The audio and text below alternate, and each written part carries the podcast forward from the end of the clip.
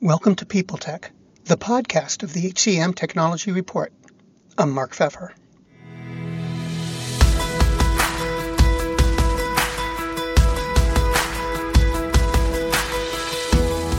My guest today is Himanshu Palsule, the CEO of Cornerstone On Demand. He leads a company that has 75 million users, 6,000 customers, with availability in 50 countries. We'll talk about Cornerstone's acquisition of Edcast and SumTotal, its leveraging of content, and more on this edition of People Tech. Hi, Himanshu. Welcome. Now, you've been Cornerstone CEO for about seven months, I think. And how's it going? I mean, it's the, the first part of your, your career, Cornerstone. How have you found things? Yeah, I joined Cornerstone on uh, January 4th of this year. And then what I decided to do, I knew the HCM space, but I really wanted to understand the nuances of the learning and talent development space. I just went on a listening tour. I visited five countries, met over 70 customers, most of them large enterprise companies. So, meeting with chief learning officers, chief development officers, CHRO, and along with that, met a lot of our mid market companies. And um, you know, as with any industry, it, the the obvious is obvious, and then the undertones and nuances and opportunities come through these interactions. So you know, the, there's a lot of learning that I've done, a lot of sharing, a lot of collaboration I was able to do with with our customers, and that has then enabled me to come back and either validate our thesis on where sort of the future of work and the future of skills development is heading, and also in many ways refresh it and come up with plans that that'll allow us, I believe, to uh, meet the needs not just today of our customers, but in the future as well. So it's it's it's been a it's been a great six months, and then obviously you know we've uh, there's a lot to do in uh, the coming years. Well, let me ask you about the the the lot to do that you've got because I imagine when you go into um, a company like Cornerstone in, in your position, you've probably got a list of things you want to to look at. And i'm wondering do you did you write the list yourself or did the folks at cornerstone give you their perspective and you combined them or how did that work? Can you give me a little more detail? Yeah companies the size and scale of cornerstone you know go through journeys uh, in their transformation. And I, I believe we are upon our next journey the the first journey uh, or the first set of journeys got us to where we are today, which is a successful, you know, billion plus dollar uh, ARR company, a leader in the marketplace. But as we've seen, you know, throughout history of companies of all sizes, if you aren't willing to regularly transform, uh, there becomes a risk of some level of disintermediation. So what, what I inherited was a company that had built great success I stand on, you know, tall shoulders of my predecessors who were able to build solutions that met market needs. But then I'm coming at a time where more so than ever, there is significant and fundamental change that's going on in the workforce. Change in the fact that number one, we have a multi-generational workforce more so than ever before. Uh, we have anywhere three to four generations of people working at the same time, which creates a challenge and an opportunity for employers as it comes to reskilling their organization. That sort of half life of skills has significantly diminished, where you know research shows what used to be a five to six year uh, lifetime value of a skill is now down to a couple years because things are changing so much. Supply chains have changed. There, there is an acute labor shortage. And then on top of that, you know, the pandemic that we all have gone through, which you know, hopefully we'll be coming out of, has fundamentally changed the future of work. You know, I akin it to events like 9-11 changed the future of transportation more than we would have imagined it. And I think pandemic has changed the future of how we work, where we work, how we interact, and how we engage and experience uh, the software that we use. So in my role, you know, first of all, I have to respect uh, the, the the products, the customers, the employees, the process that we have, because that's what got us here. But again, I'm here to transform this company to that sort of next level in what our customers and the markets are telling us is where the opportunities, where the challenges are going to be in just developing talent around the world. Now, you, you, you said that um, the company's at about a billion dollars in, in revenue right now. Is that where it should be? Are you satisfied with that or do you want to grow? Absolutely want to grow. The, the whole thesis of uh, Clearlake Capital, who is our sponsor in taking this company private, is to drive growth, to drive growth in obviously top line financials, drive growth in the market, uh, and, and we can talk about the acquisitions we've made as a result of that, and then continue to expand our footprint on a global basis. I I believe from you know what this market has to bear, the kinds of uh, segments and geographies that we play in, and the appetite and ambition that we have uh, at Cornerstone and our sponsors at Clearlake, I, I believe the market should start expecting a lot of growth from us uh, over the next few years. Now, one of the things that's fascinated me about Cornerstone for a while is the company's approach to content. Um, you know, to sum it up, it seems to me that everyone talks about content, but not everybody really sweats the details to to work it into their products. But that's something you have done. You know, Cornerstone seems to be putting a lot of faith and weight in content in your acquisitions and your, your new products. Will that continue under you? And can you tell me sort of the thought process um, behind this whole thing? Yeah, we, we are very excited about our content business for a couple of reasons that I'll get to. But sort of to set it up for, for the audience, you know, what, what we excel at is building platforms for learning management systems. And this include learning, development, performance, recruiting, everything that an organization would need to take care of employees and their careers. Recently, with the acquisition of Edcast, what we've added to that is this whole notion of what's called LXP or learning experience, which is a bottom up uh, tool and ability for a learner, for an employee to grow their career and skills as they progress. But to your point, at the heart of all of this, you know, you can enable this with great platforms, with great artificial intelligence, with great level of predictability. What really matters at the end of the day is the content the quality of the content, and more importantly, the intelligence of having the right content at the right time and at the right uh, level of modality of what an employee would expect. So we have a good content business today. We we call it CCA Cornerstone Content Anytime. It's a set of curated courses that are either developed by us. We have two content labs on either side of the coast where we you know shoot originals uh, a very successful original as an example is a is a course called seat at the table and then we have dozens of partners that work with us and we bring in their content and curate it so i believe so i believe in two things so firstly i believe our content needs to continue to thrive and grow and we'll keep investing in it however i don't believe that anyone should build a walled garden around content because content is ubiquitous. Content is going to come through a variety of sources, either within Cornerstone or outside of Cornerstone. And a slight change in our strategy maybe is I want to embrace the broad ecosystem of content that exists there. I, you know, there, there's content that I feel we build that is superior to anyone else. And then there's very specific, specific hard skills content that you know other vendors provide which we need to make it easy to enable our platforms to coexist with that. And part of that is that sort of open uh, uh, ecosystem initiative that now we have underway with better APIs and better accessibility to content.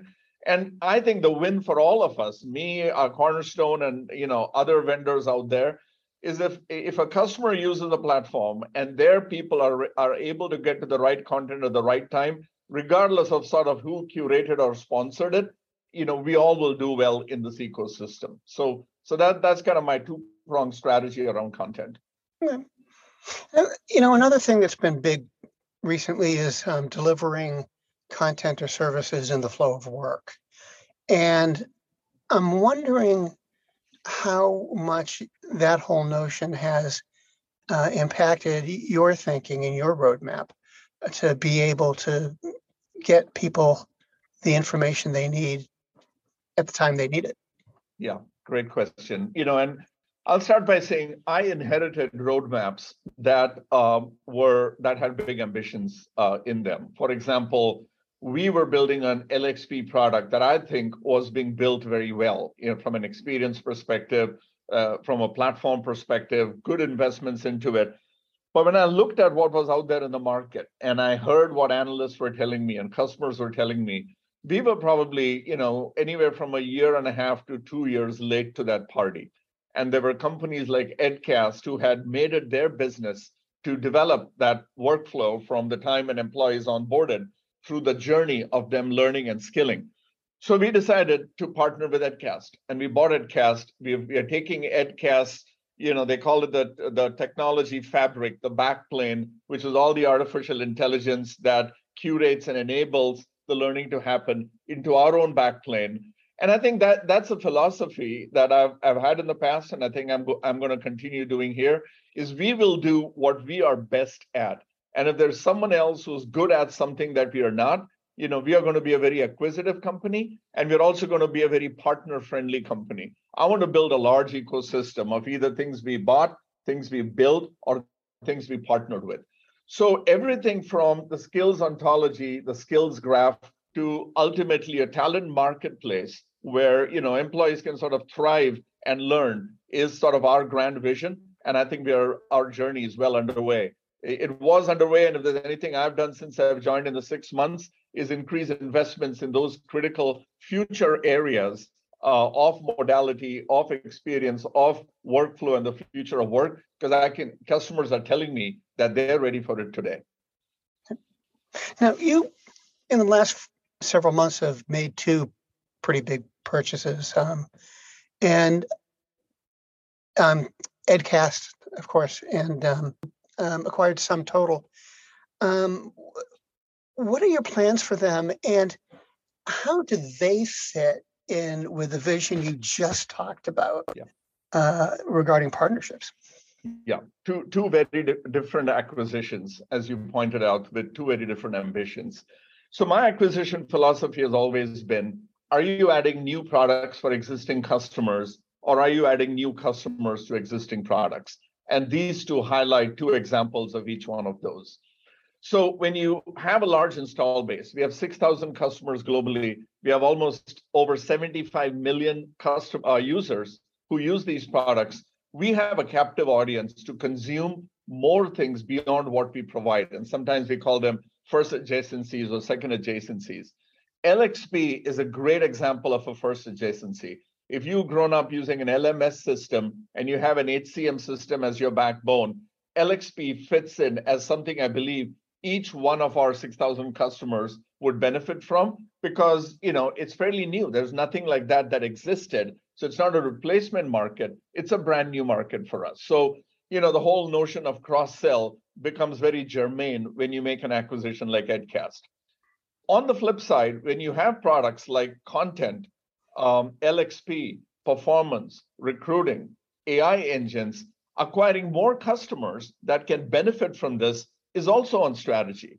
So we have a signed intent, and obviously we haven't closed the deal yet to buy SumTotal uh, from Skillsoft, which will then enable, because they have some marquee customers, which will enable us to take what we have and then extend that, everything from solutions to modules to uh, a user experience across those platforms as well.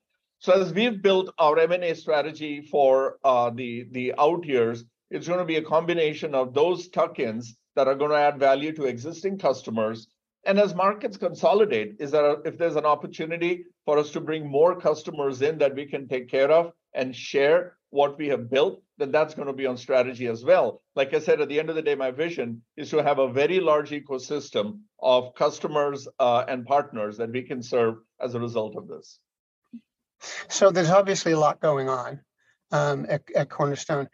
And what what's next? I mean, what are the, the the things you're going to prioritize over the next, say, eight to 12 months? Yeah, that's a great question, Mark. And the one thing you know it, we, we have the advantage we have the benefit of having very diverse customers we have customers in manufacturing we have customers in healthcare in life sciences we sell a lot into federal we have state we have education so obviously the starting point from where customers use our products are very different however when you do pattern matching and you understand what sort of that one, two, or three things that all customers worry about, they tell us it's about the skills gap that is starting to uh, you know increase in this world where there is everything from labor shortage to increased attrition. So in a survey we did recently, we do something called our global skills report. We just did one uh, a month or two ago. You know, 48, almost 88% of employers thought that they do a great job at skilling their employees, but only 32% of employees said that those employers are skilling them adequately.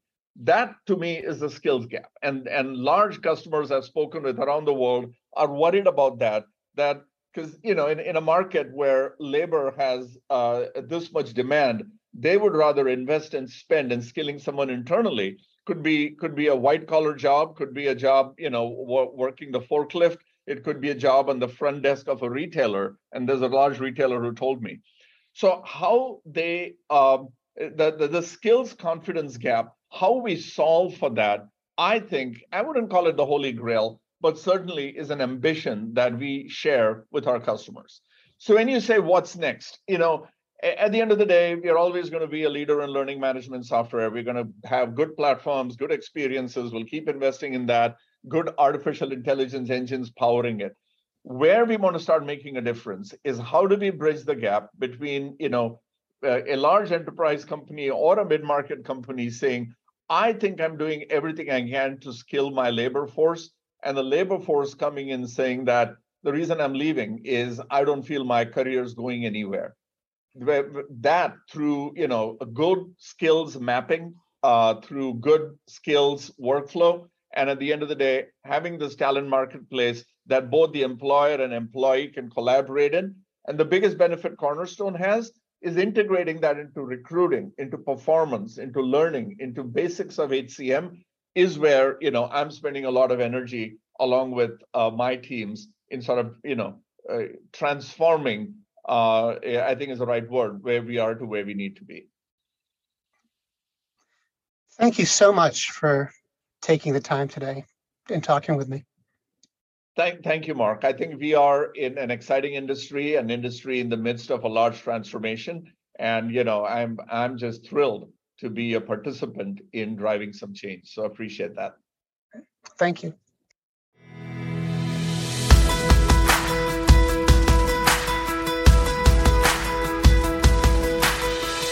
My guest today has been Himanshu Palsule, CEO of Cornerstone On Demand.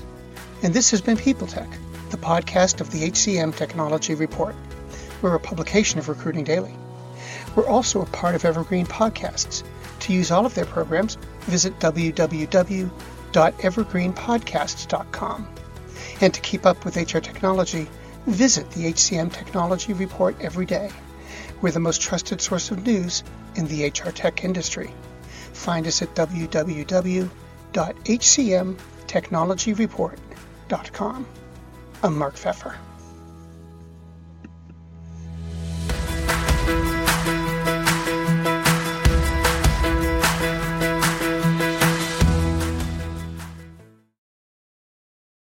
Do you love news about LinkedIn, Indeed, Google, and just about every other recruitment tech company out there? Hell yeah. I'm Chad. I'm Cheese. We're the Chad and Cheese Podcast. All the latest recruiting news and insights are on our show, dripping in snark and attitude. Subscribe today wherever you listen to your podcasts. We, we out. Faith in the news media has been challenged, making it even harder to get stories told.